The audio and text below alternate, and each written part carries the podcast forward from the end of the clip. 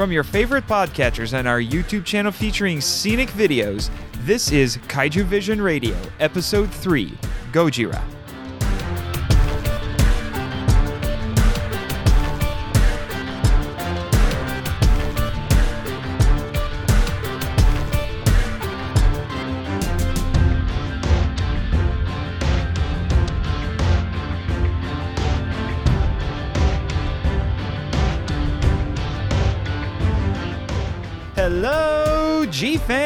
Kaiju lovers, and welcome to Kaiju Vision Radio, a podcast about the appreciation of giant monster movies. and discovering their historical and cultural value. I'm Nathan Marchand, And I'm Brian Scherschel.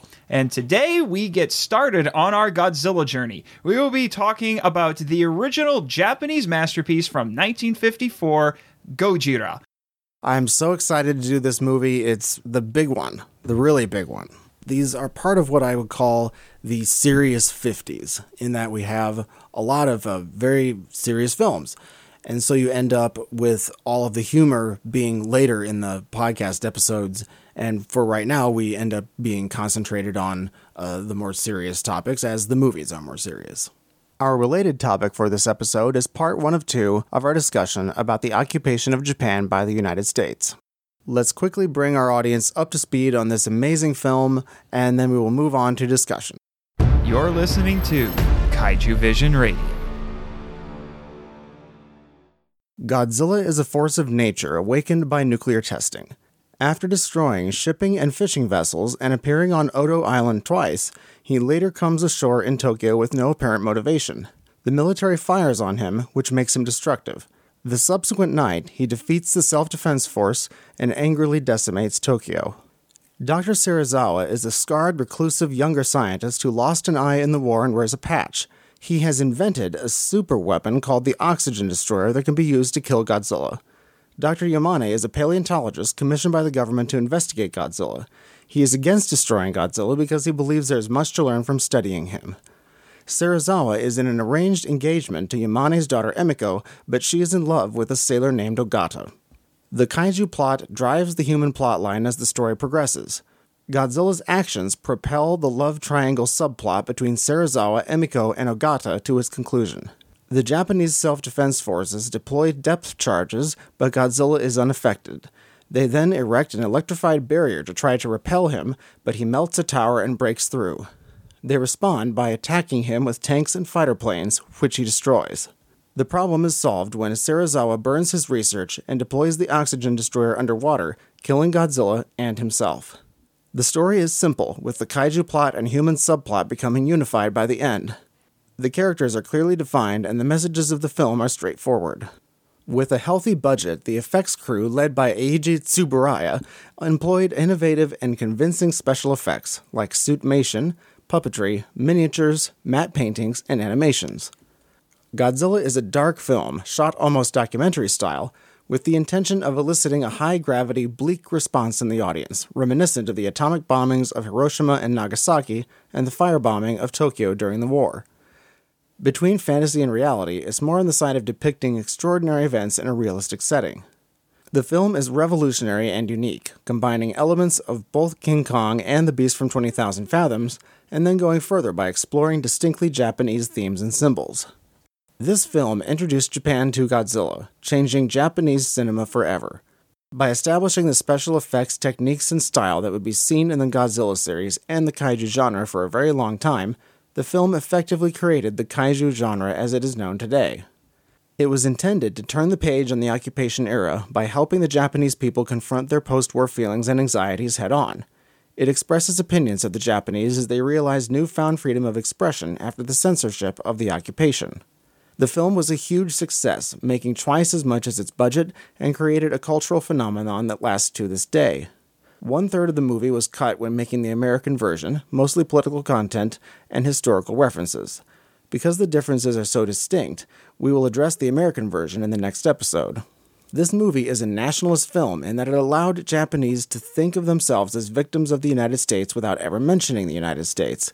It communicates the Japanese national spirit by expressing anti nuclear sentiment and post war pacifism that were dominant in Japanese society at the time, particularly by having Dr. Serizawa uninvent a superweapon that he has invented, which is not possible in real life with nuclear weapons.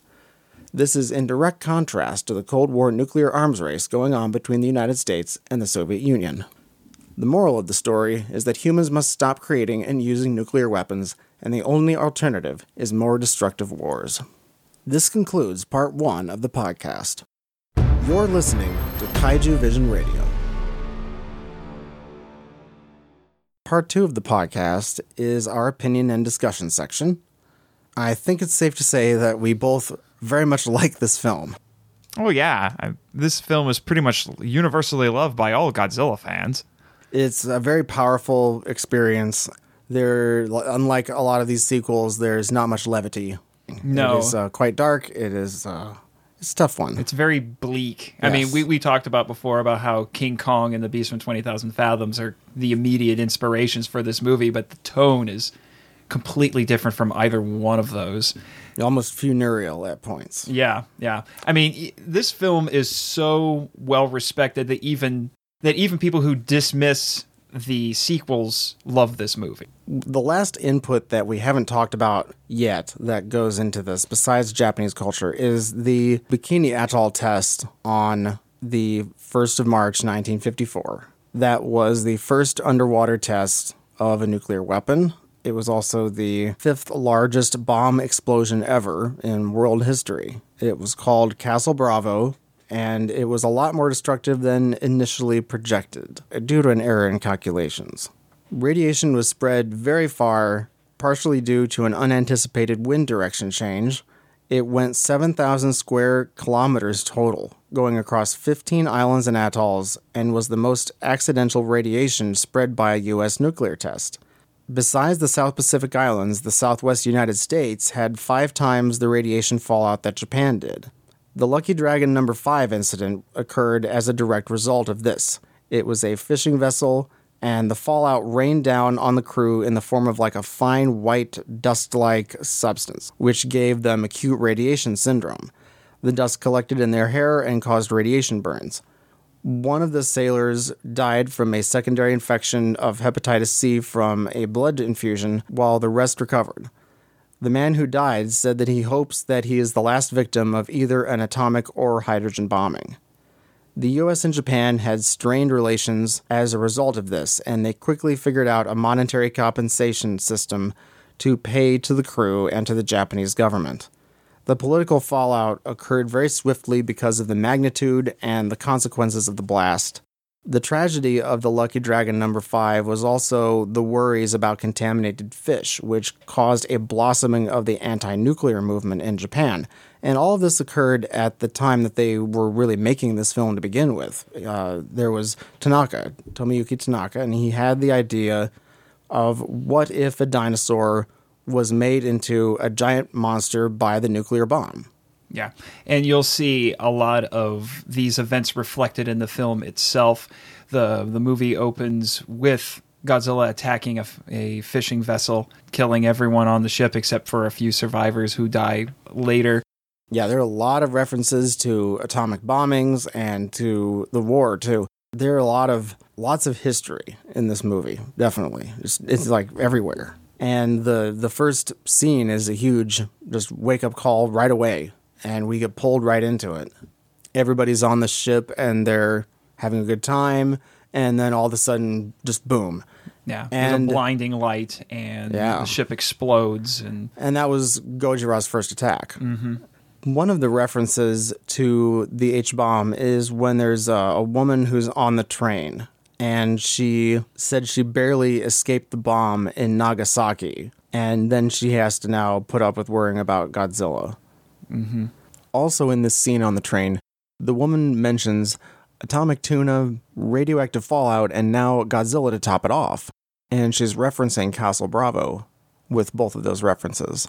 Additionally, one of the men on the train says, I'll have to find a place to evacuate to. And then the other man says, Evacuate again? I've had enough. And obviously, saying evacuate again is a reference to the war.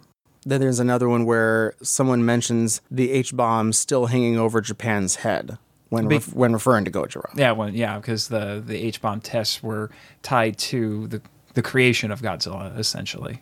There's a part where during Godzilla's attack on Tokyo, there's a woman and she's with her two children, and she tells them, We're going to be with your father soon. And that might be a reference to the war, possibly. Mm-hmm. As far as the actors, probably one of my favorite Japanese actors of all time is Takashi Shimura, who He, he, is was fantastic. yeah, the unforgettable. Anybody who's seen Ikiru, that movie is fantastic. It made me cry. It was so amazing.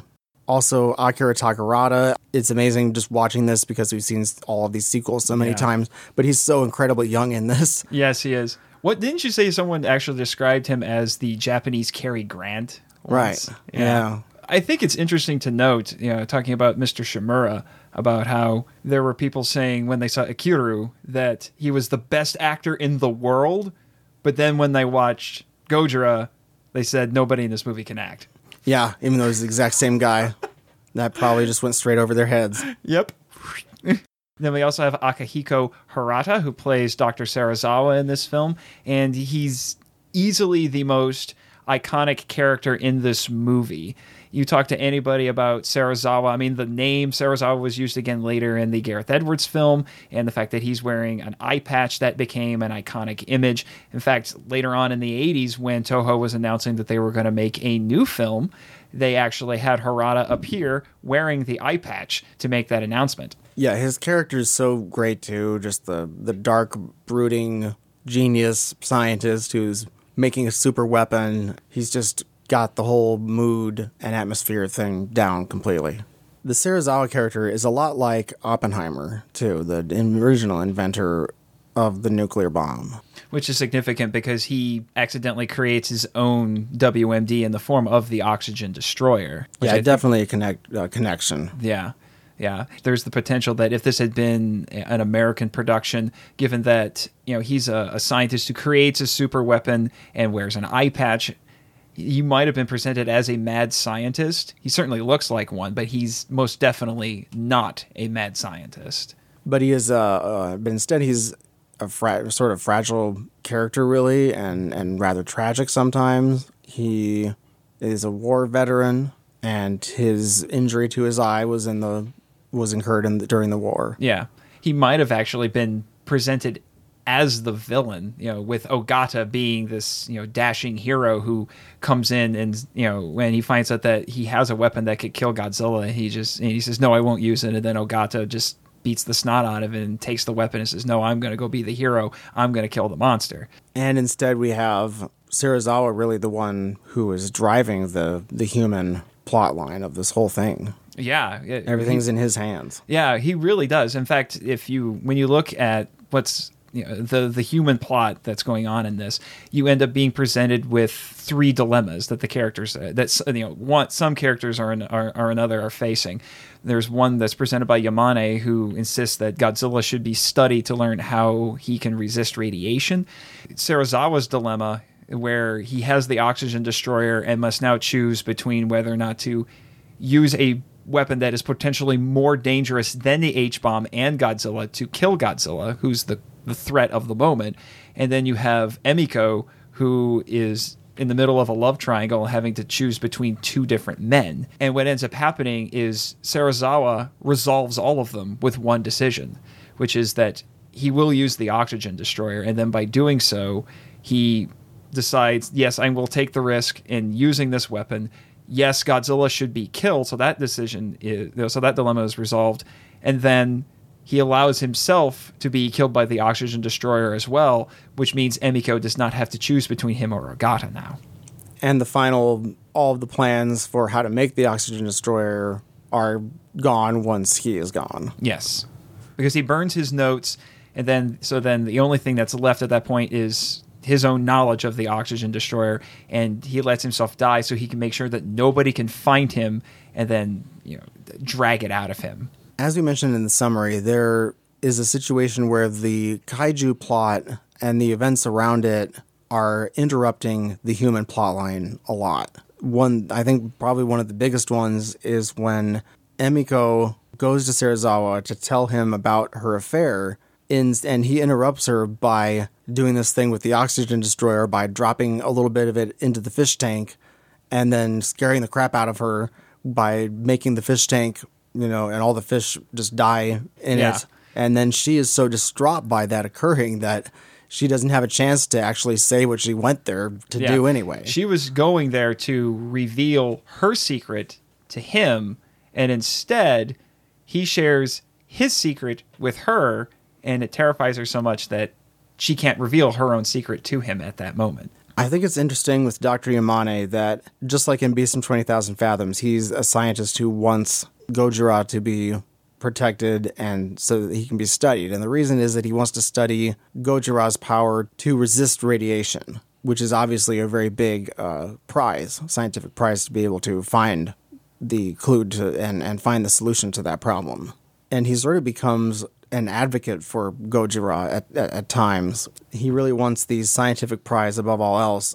Regarding the anti nuclear theme, Gojira clearly represents nuclear power, nuclear weapons, nuclear proliferation, nuclear testing, and the in, the kind of indiscriminate killing the way that nuclear things tend to do. Gojira represents also the nuclear curse that the Japanese seem to have. We have the two cities destroyed by atomic bombs, and then the one citizen killed by the hydrogen bomb test at Bikini Atoll, and the struggle in Japan for energy independence. We have, of course, the Fukushima meltdown that occurred as part of the 311 triple disaster the earthquake, the tsunami, and the nuclear meltdown. Yeah. Godzilla also represents natural disasters in this because Japan, as we've hinted at, is a very disaster prone country. The idea that you would have a, a monster that would essentially be a walking natural disaster doesn't seem like very much of a stretch uh, to put into a film like this. and how he represents the destruction of the war and how and like just like the firebombing of Tokyo, the nuclear weapons hitting Yeah. Hiroshima and uh, Nagasaki. there imagery there's imagery in this film that very directly ties back to that and that was purposefully done you know it was meant those des- destruction scenes in tokyo were meant to elicit those images of the fire bombings and the nuclear bombings in the audience's mind because it still would have been fairly fresh only nine years after the war One of my favorite images from the film would definitely have to be the part when Gojira picks up the train car and puts it in his mouth and then he lets it fall to the ground. And it's such a big moment there. Yeah, it's an iconic image. One of my favorites would be the actual deployment of the oxygen destroyer at the end of the film. It's a movie of great emotional gravity. It's when everything comes together in the movie, and it's also just some fantastic special effects on this on display in this. And the oxygen destroyer prop itself is it's a very memorable prop. It's an image that you talk to any Godzilla fan, you just show them just a basic outline of that prop, and they're going to know what it is and what its significance is. And then the Toho Theater is one of the buildings that gets destroyed during this rampage. It's a big self reference Yeah, by the studio. a little self-referential humor there. Maybe I don't know. That's kind of a weird thing to do. There's also the issue of the military. There's it's been remarked that how can we never see the American military in these Godzilla movies defending Japan are fighting the monsters? And I, I think the best explanation is that the self defense force is around now, and they're the ones who are going to defend Japan from any attacks domestically. Perhaps that's why you know you have a scene later on in the movie when Godzilla is leaving Tokyo, and then the Japanese fighter planes come in and they start firing at him, and the, there are survivors on the shore, and they're cheering the fighter planes as they attack him. Yeah, and, and the, then the flip side of that is that there there have been some commentary about how ultimately it might have been the military that drew Gojira further into the mainland and started the attack in the first place, Yeah, Be, or made definitely made it worse. Yeah. And because you had Yamane telling the military, "You'll just make it worse." yeah, So it seemed like, and they didn't really listen to him, but like Yamane, I think he knew exactly what was going on and he knew how to not provoke it. I don't know if that is a connection or anything to you know how the Japanese military provoked the United States into World War II. I don't know. It's I, I it's- don't know if I want to make that connection. Some yeah, have. Yeah, uh, it's it's just this film has a very interesting presentation of the Japanese military, and I don't know if you can necessarily go one way or the other with it because there are points where it seems to be positive and other points where it seems to be negative. It's it's a little hard to figure out what exactly this film's attitude toward the Japanese military is. It's definitely ineffectual. That's one thing that everybody can agree on. Is Well, yeah. everything they do uh, and and try with all these methods are ineffectual because and it makes Godzilla look more and more invincible, otherworldly, and just impervious to man-made destructive forces. Yeah, which is a, a trope that you'll see repeated very often in you know subsequent movies, both in the Godzilla series and elsewhere. It's also a very common thing that you would see in a lot of science fiction and monster films already. You know, I mean, I'm also thinking of how in the 1953 film version of War of the Worlds, the the Martian ships are immune to nuclear weapons. We have two kind of conflicting points when discussing post war Japan, and that is the concept of moving on versus the concept of never forgetting. Mm-hmm. And these two things are kind of opposed to each other. When trying to move and turn the page on the occupation era, we end up having to, to wrestle with these two concepts. You know, you, you want to never forget what happened. And at the same time, you have to what? You have to avoid dwelling on it, continuing that mental injury in a way. Uh, this movie was more about moving on and never forgetting, and and it's about putting those two putting those two things together into this film, and that's kind of the way that everybody was able to try to try to move on and try to put an end to the post-occupation era, which the occupation ended in 1952, and then this movie was made and uh, released in 1954. Something else that the creators of this film had discussed as a possible symbol for what Godra or Godzilla, if you prefer, represented was that he was a representation of the people who died during World War II, and that he was coming back to get revenge for them because of what had happened during the war. And it's a very interesting idea. It's not really shown in this film, but it is a concept that would be explored later, nearly 50 years after this film in the early 2000s. It's kind of a like a revenge slash retribution idea. Yeah, it's interesting that these Japanese creators making their Japanese film would choose to talk about something like that this soon after the occupation and all that. So Ishiro Honda, of course, is the director, and we want to just mention this a tiny little bit. We'll be talking about Honda a lot in our subsequent episodes. He directed the vast majority of the Showa era films. Yeah, and basically the the primer is his experience in the war, and he basically he was drafted and he fought for the Japanese army during the war, and then he was taken prisoner, and so he was a he was a POW. So he had um, not a very good war experience at all. I mean, most didn't. That's very likely where he got his various pacifist and humanist ideas that are so strongly expressed in the first Godzilla movie. and in the the sequels as well. It's a a key theme that you see coming through with mo- not only the Showa era films but through most of the franchise in general. He had a very large influence.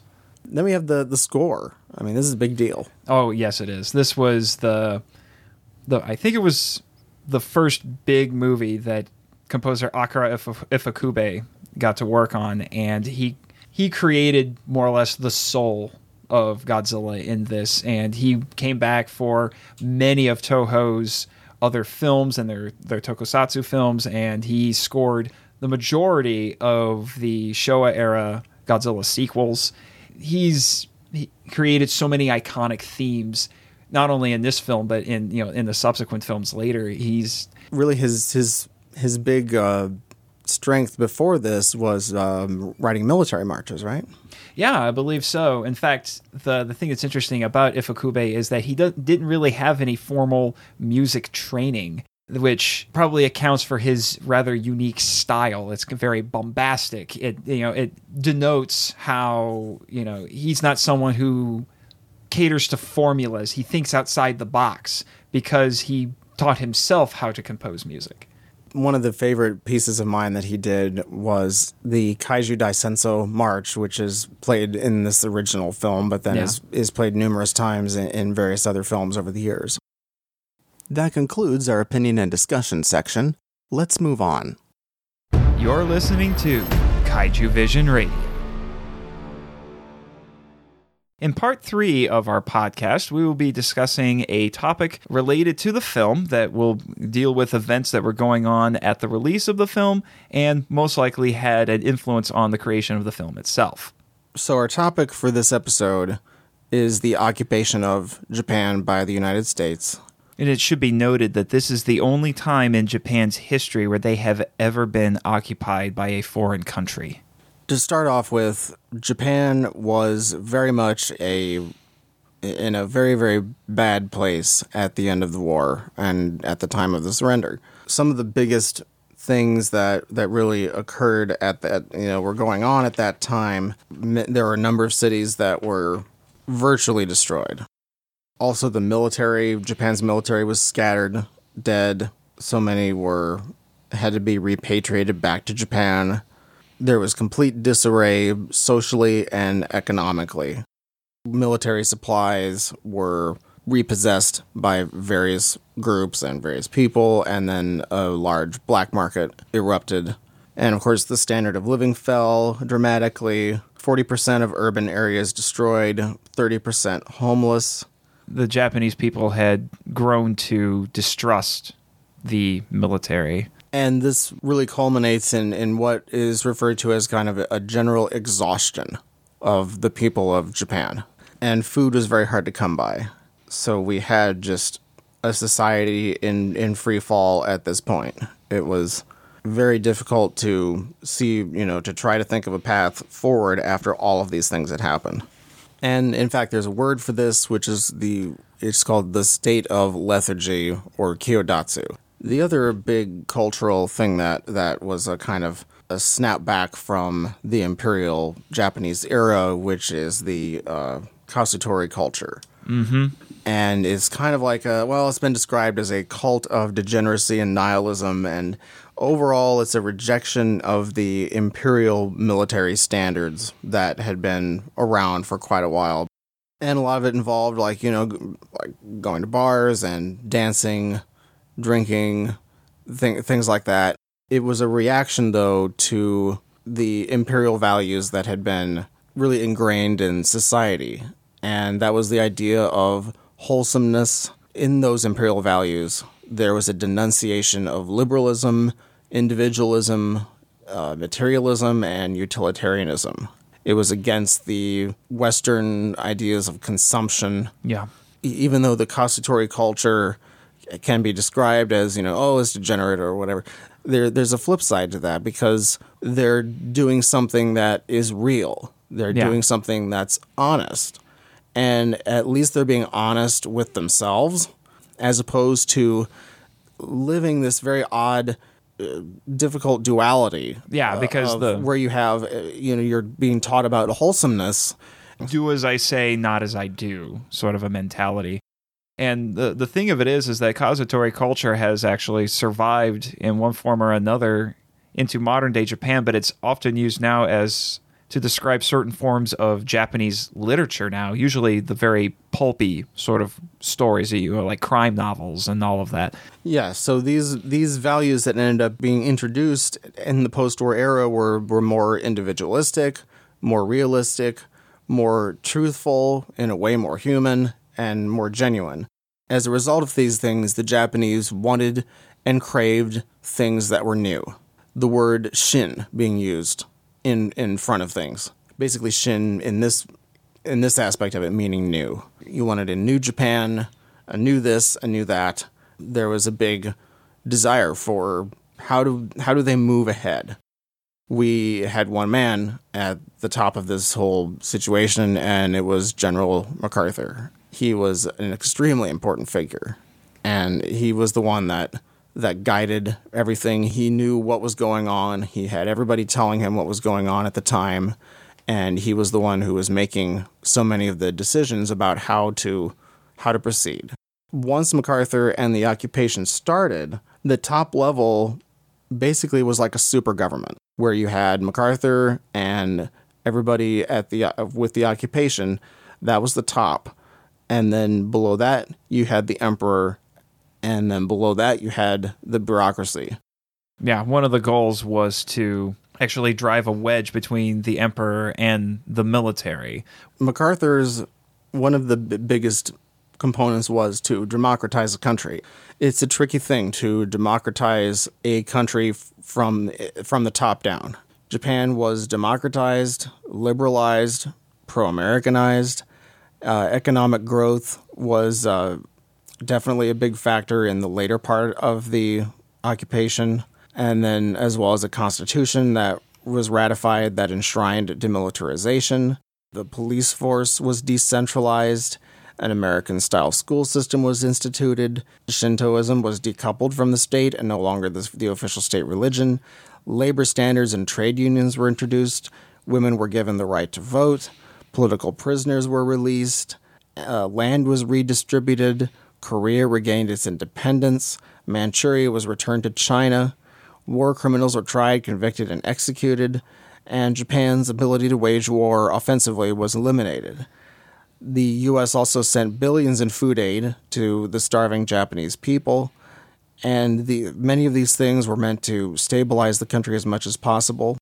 When this movie premiered, the audience cheered when the National Diet Building gets destroyed. Yeah, this is a very interesting story. Yeah, so there, there's this really big scene at the Diet Building when the evidence is presented that Gojira exists.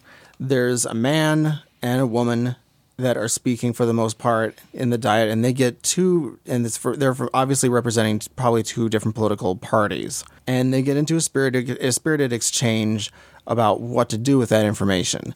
And when I first saw this, I was very much intrigued, and I wondered why it was a group of women versus a group of men, with them disagreeing, and the man basically telling the woman "shut up." I did some reviewing over the studies I did on Japan and realized after the war ended, the first multi party election was held in 1946. Mm-hmm. This included the already founded Communist Party of Japan, the Japan Socialist Party, the Japan Liberal Party, the Japan Progressive Party, and the Japan Cooperative Party. At the same time, women were allowed to vote for the first time in Japanese history. 39 women were elected to the Diet in this first election, and one third of the voters in that election were women. The U.S. first had women's enfranchisement in 1920, so this was quite a bit later for allowing women in Japan to vote. So not only was Japan going through all of these things, but women's suffrage was thrown right into all of the rest of these changes. Part of the public, they probably resented women getting the right to vote and serve in public office. And so the scene was a representation of the change that, that was very uh, it was going on and had gone on during the occupation. The film is expressing that sort of Japanese society, traditionally, which is pretty patriarchal, is dealing with this new system like they're having to deal with everything else. And it doesn't it isn't a very flattering scene. It, they bicker. The people who presented the evidence are looking at each other like, oh, these people are so incompetent. And I think the reason why they cheered when the National Diet Building was destroyed was, I think, what I think the Japanese people were fed up with government and all of the problems that the previous government had created, but also the way that this one was just a little bit different. They had developed a, I guess you could say, a minor distrust in government, which I would say, is, as Americans, is something that we can certainly identify with. Yeah, in the US currently, some of the lowest approval ratings are reserved for members of Congress. And so the Japanese seem to have the right ideas about the, the sort of downsides that exist in representative democracy. I think that's what that scene basically means. It's also interesting that you have the women taking the more progressive path politically and saying, no, this evidence needs to be released. And then meanwhile, you have a man who's almost like he's representing the old guard saying, no, we shouldn't be releasing this information. It will upset people too much. Along with the enfranchisement of women, there was some there was uh, some radical shifts that went on during the occupation in terms of the attitude toward toward marriage specifically. And you see this illustrated in Gojira with the love triangle between Serizawa, Emiko, and Ogata, where Emiko and Serizawa are in an arranged engagement, which is a more traditional sort of Japanese culture thing to do where marriages are determined by the parents. Whereas Emiko is in love with Ogata, he is the man that she has chosen to marry which is very much a modern idea that was introduced during the occupation by uh, the American soldiers. They brought the practice of dating with them, which is not something that you would see practiced in Japan. Along with that, they were seeing American servicemen be very open with their affections with their wives or, or, girlfriends if they were able to come over to Japan and visit them. It was something that they were not used to seeing. So this subplot in the film is very much showing uh, a Japan that was in transition, where you had this clash of the old and the new. Yeah, it's a representation of the changes that were going on at the time in relationships. It's interesting to note that even though you have this love triangle and Ogata is the man that Emiko has chosen for herself, she doesn't really show him any sort of affection in the film, even though she's she is in love with him. She, you know, it's in a lot of ways she conducts herself the same way with Ogata as she does with Serizawa, which in a way is also a representation of kind of that old time Japan culture. Also, the the aspects of marriage changed um, after the occupation, in that women were viewed as more of an equal partner in marriages, and sex during marriage uh, was not so hidden away and was not looked at as, as, as a, a sort of afterthought. This was not unheard of in Japanese culture because in much earlier times that was actually the case where where women did have you know in previous periods in history they did have larger uh, roles the legal domination of the man of the familial unit that also disappeared uh, after the war. Mm-hmm. And so there was no longer that, that kind of a, a power dynamic legally in the in the family system in mm-hmm. Japan. Yeah, sex was starting to be viewed as pleasurable for the woman as well when before that it hadn't been seen as such for a long time. Which leads us more to the Cold War direction of the occupation. It was that and that's where we kind of get the two kind of opposing forces going on in the occupation mindset, which was promoting democracy by fiat, which is democracy by fiat is a very interesting concept. but you have trying to grow democracy and at the same time trying to inoculate Japan against this, the threat of the Soviet Union and of communism in general. Yeah, which, which was, was, spreading huge. rapidly through Asia right after the war had ended. Yeah, and as and the Cold War intensified during the occupation, of course, Korea the Korean War occurred too, which also intensified things in East Asia. But the, there were a number of Cold War goals that the United States had during the occupation that they immediately started seeing necessary to implement.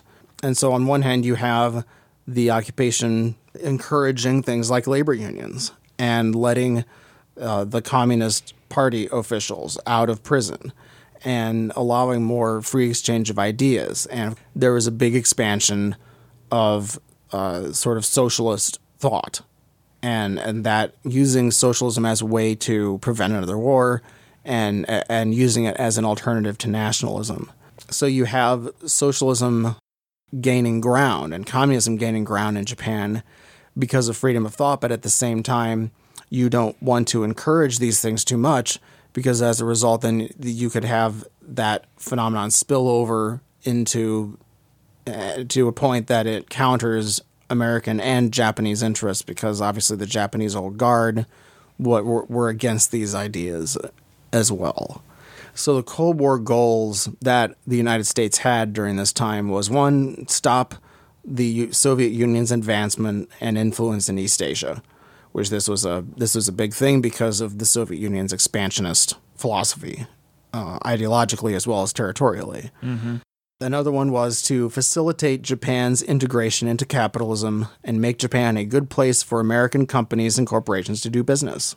Another one was to have a military alliance with Japan in order to protect Japan against the Soviet Union and China and serve as a bulwark against the Soviet Union and communism. Also, to have a friendly country to host U.S. military bases in order to project American power in East Asia and to use that military power in Cold War hotspots in the region.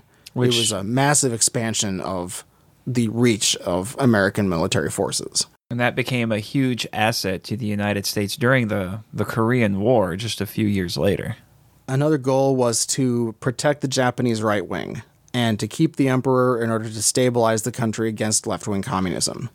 The LDP, or the Liberal Democratic Party of Japan, uh, has been in power for the vast majority of the post war period in Japan. It was viewed by the United States that they would be a preferable party rather than the left wing parties because they did not want left wing parties to exert too much influence. Towards the latter part of the occupation, there was an effort to purge bureaucrats in the government who were communist and also in the media of the country to uh, try to temper some of the more uh, left wing thinkers and creators in Japan because I think MacArthur, especially, he was a big cold warrior. He fought against communism so much and he did not want to see Japan become a communist country. And so these were all of, all of these Cold War goals were working at the same time all of this other pro democracy stuff was happening. And so you have to reconcile these two things together and, and make it work, which that's not a an easy prospect No, not at all. because the some of the drafts that the right wing tried to create of the Constitution when the new Constitution process was work, being worked out, MacArthur basically put his foot down and said, "Okay, none of these ideas here are going far enough in what we need to do. In that we need to go by the Potsdam Agreement and various other documents that have set out what we're supposed to do." And the United States, we ended up basically writing the Constitution, long and short of it. That document was then translated into Japanese rather awkwardly, and it was kind of odd because the American version of the Constitution, the English version, it it, it sounds uh, and reads a lot more easily than the translated Japanese version, which looked rather clunky in comparison, language wise. And it was because the original document was in, in English. Some of the, the goals that needed to be set forth was the emperor's head of state, his duties and powers will be in accordance with the Constitution. Uh, another one was war as a sovereign right of the Japanese nation is abolished, and that Japan renounces it as an instrument for settling disputes, and that there would be no army, navy, or air force will be authorized, and no rights of belligerency. Uh, another one was that the feudal system of Japan will cease, no rights of peerage, and no patent of nobility. And also that the budget would be managed after the British system of budgeting. And that gets us to Article 9, which is the renunciation of war. Article 9 originally, as it- states, is war as a sovereign right of the nation or and the threat or use of force is forever renounced as a means of settling disputes. And the maintenance of land, sea, and air forces, as well as other war potential, will never be authorized, and the right of belligerency of the state will not be recognized.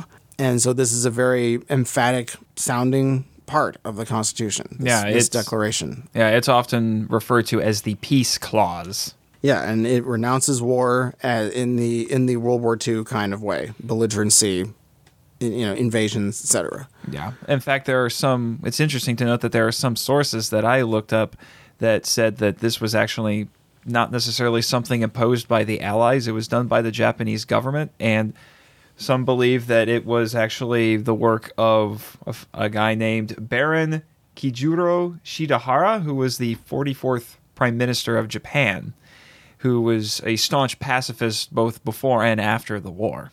It was mostly appointed by the Allies, though, and Shidehara himself was appointed by the United States. to be prime minister. He was not elected, and he resigned once the first elected, newly elected government in Japan was installed.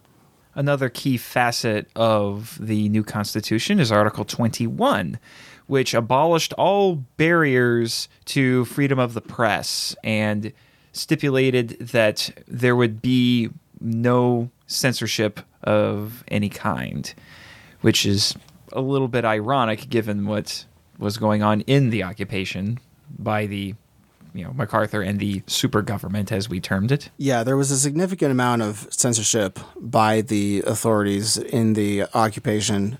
It, it covered all sources of media. Uh, it involved obscuring some things about the war while at the same time uh, very much curtailing what could be mentioned. And there, there was a huge list of stuff that was uh, censored. But the main part of it was criticism of the occupation. One of the things that was obscured was the presence of the occupation. Things that, like the pictures of the Jeeps and pictures of the, the English signs at the base at some of the occupation areas. And the amount of money spent on supporting the occupation troops that was censored, and it was one third of the of the Japanese defense budget. But this was this was not allowed to get out. Another part that was censored was the record and the pictures of the areas of Nagasaki and Hiroshima that were that were bombed after the atomic bombings, and so that was that was censored to quite a degree. And then terms like the Great East Asia War that was changed to the Pacific War. Terms were changed around in order to more accurately reflect what the occupation forces were trying to trying to get across. It was kind of about demilitarizing the language. Yeah, yeah. Even the word censorship was censored in all of this. In other words, Yeah, not only not yeah talk about yeah, it, it couldn't talk about it. So not, not only were things about the war being censored, you weren't even allowed to mention that you were being censored about saying these things. But I think it's a difficult thing, you know, for me to you know to wrap my head around this. But I think in the long run, it, it served the occupation well. I understand why they did it.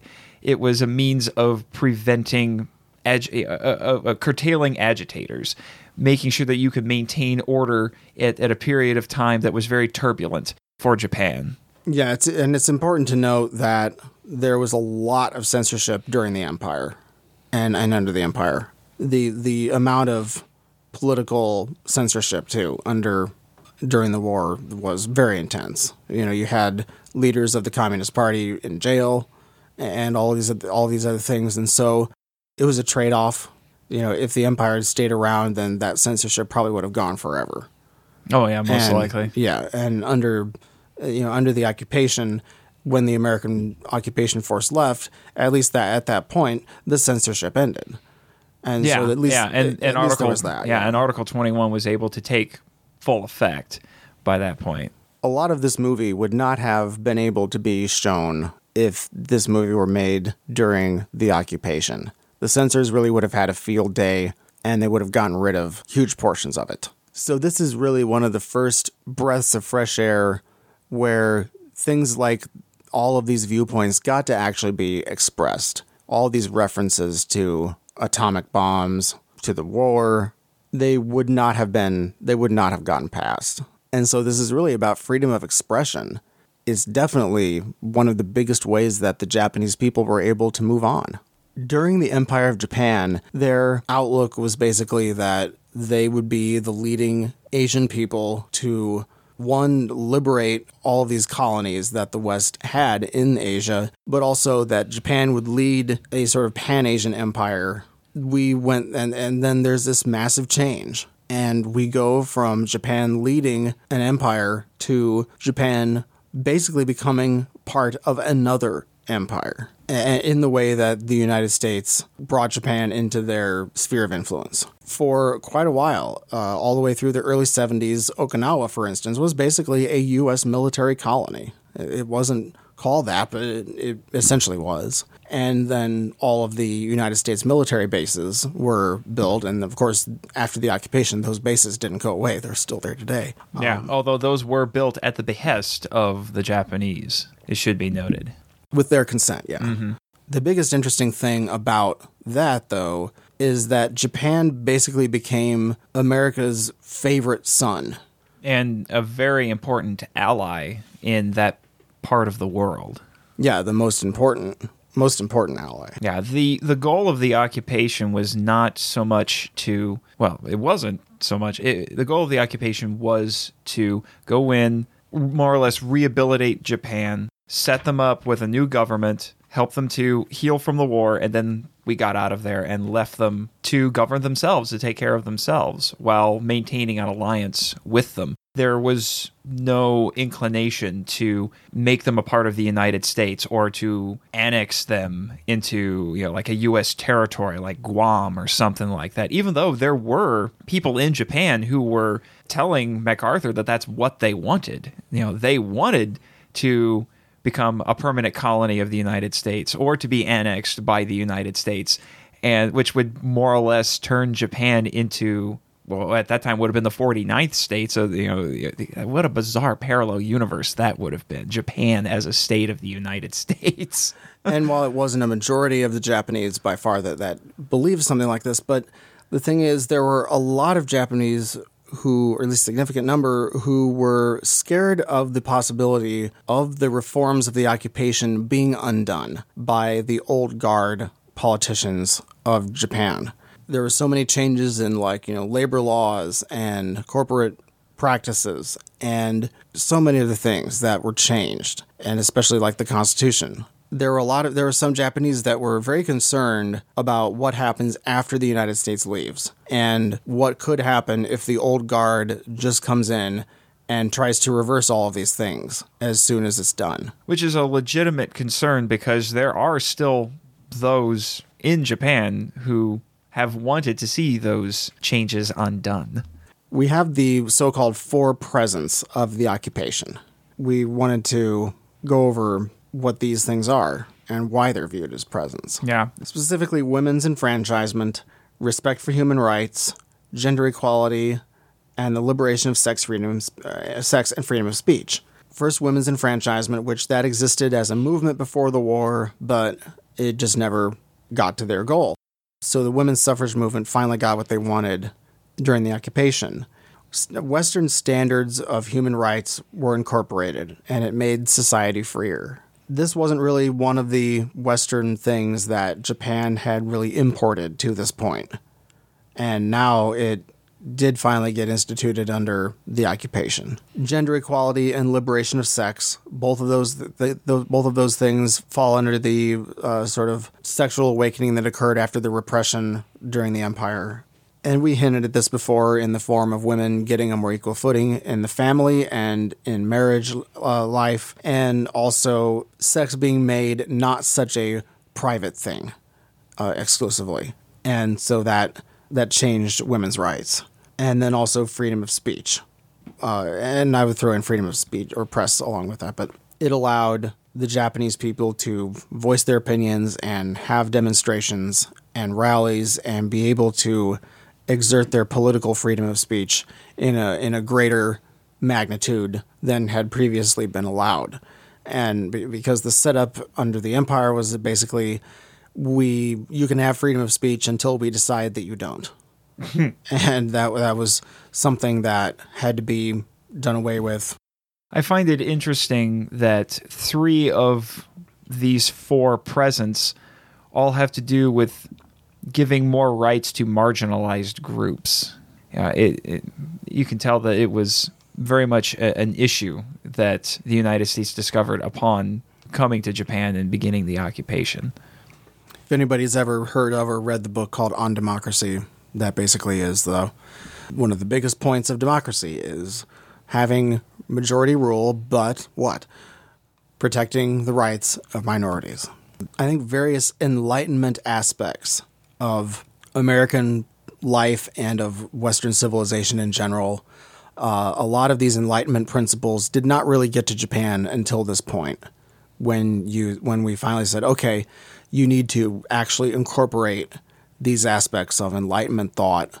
That I mean, Enlightenment thought drove the U.S. Constitution in many in many ways, and the Bill of Rights. So you got this this sort of Bill of Rights spirited document in the new Constitution, and that was where a lot of these new freedoms were, were rooted in.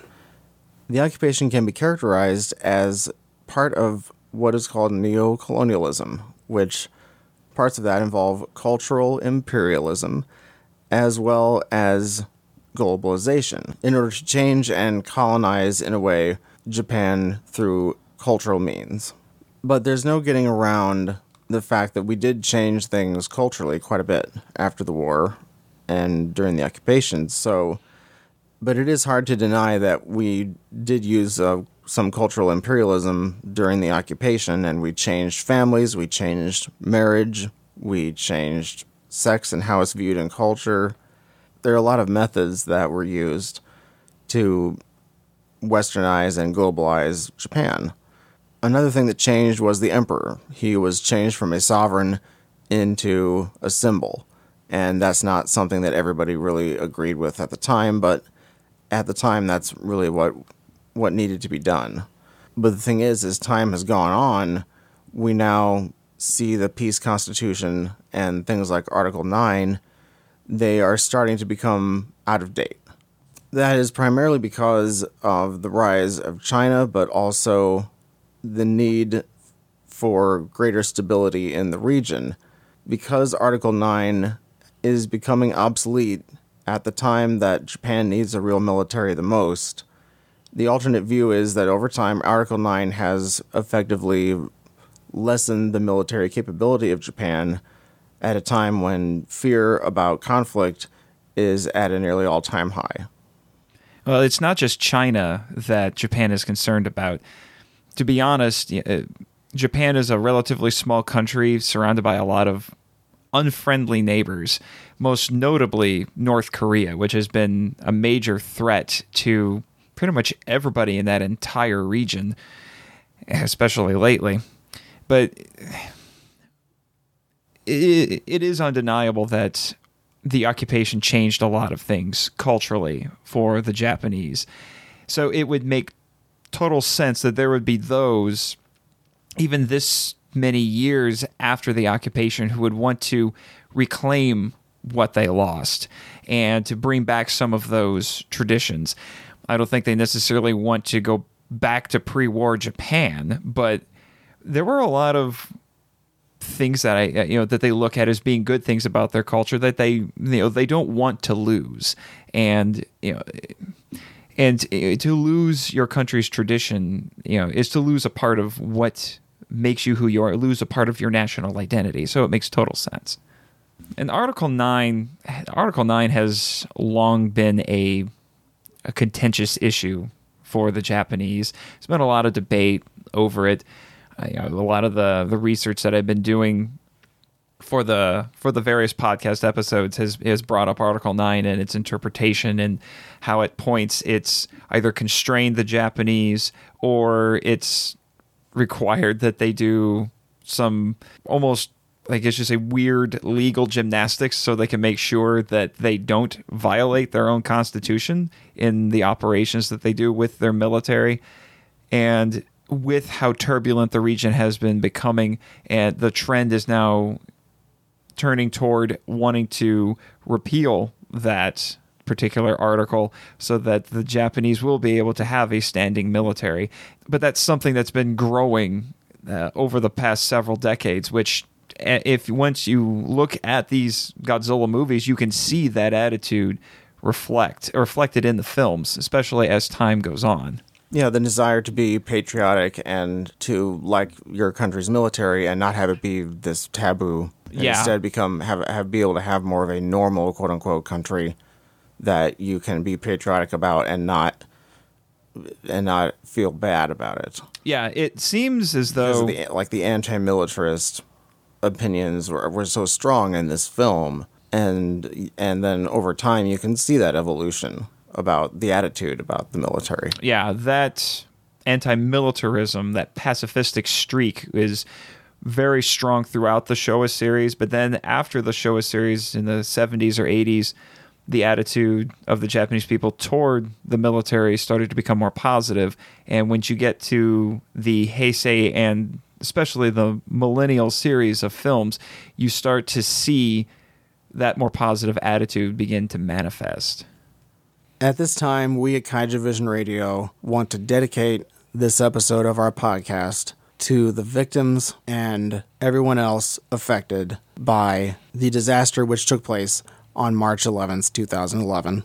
Our thoughts and our prayers go out to all of those who were affected by those disasters and are still being affected by those disasters even now, six years later. Our next episode will be the Americanized version of Gojira entitled Godzilla King of the Monsters, which was released in 1956, and it stars a pre Perry Mason Raymond Burr. If you'd like to get a hold of us and send us some feedback, we'd love to hear from you. Our email address is feedback at kaijuvision.com. You can also follow us on Twitter and on Facebook. Our podcast is available on Google Play, iTunes, Stitcher, Blubrry, TuneIn, Podcast Addict, our YouTube channel, and on our website, kaijuvision.com. Thanks to Audiophiliac for creating our theme and bumper music. www.fiverr.com slash audiophiliac. If you like our podcast, please support us on Patreon. I'm Nathan Marchand, and I'm the podcast webmaster. And I'm Brian Scherschel, and I edited this podcast. Sayonara.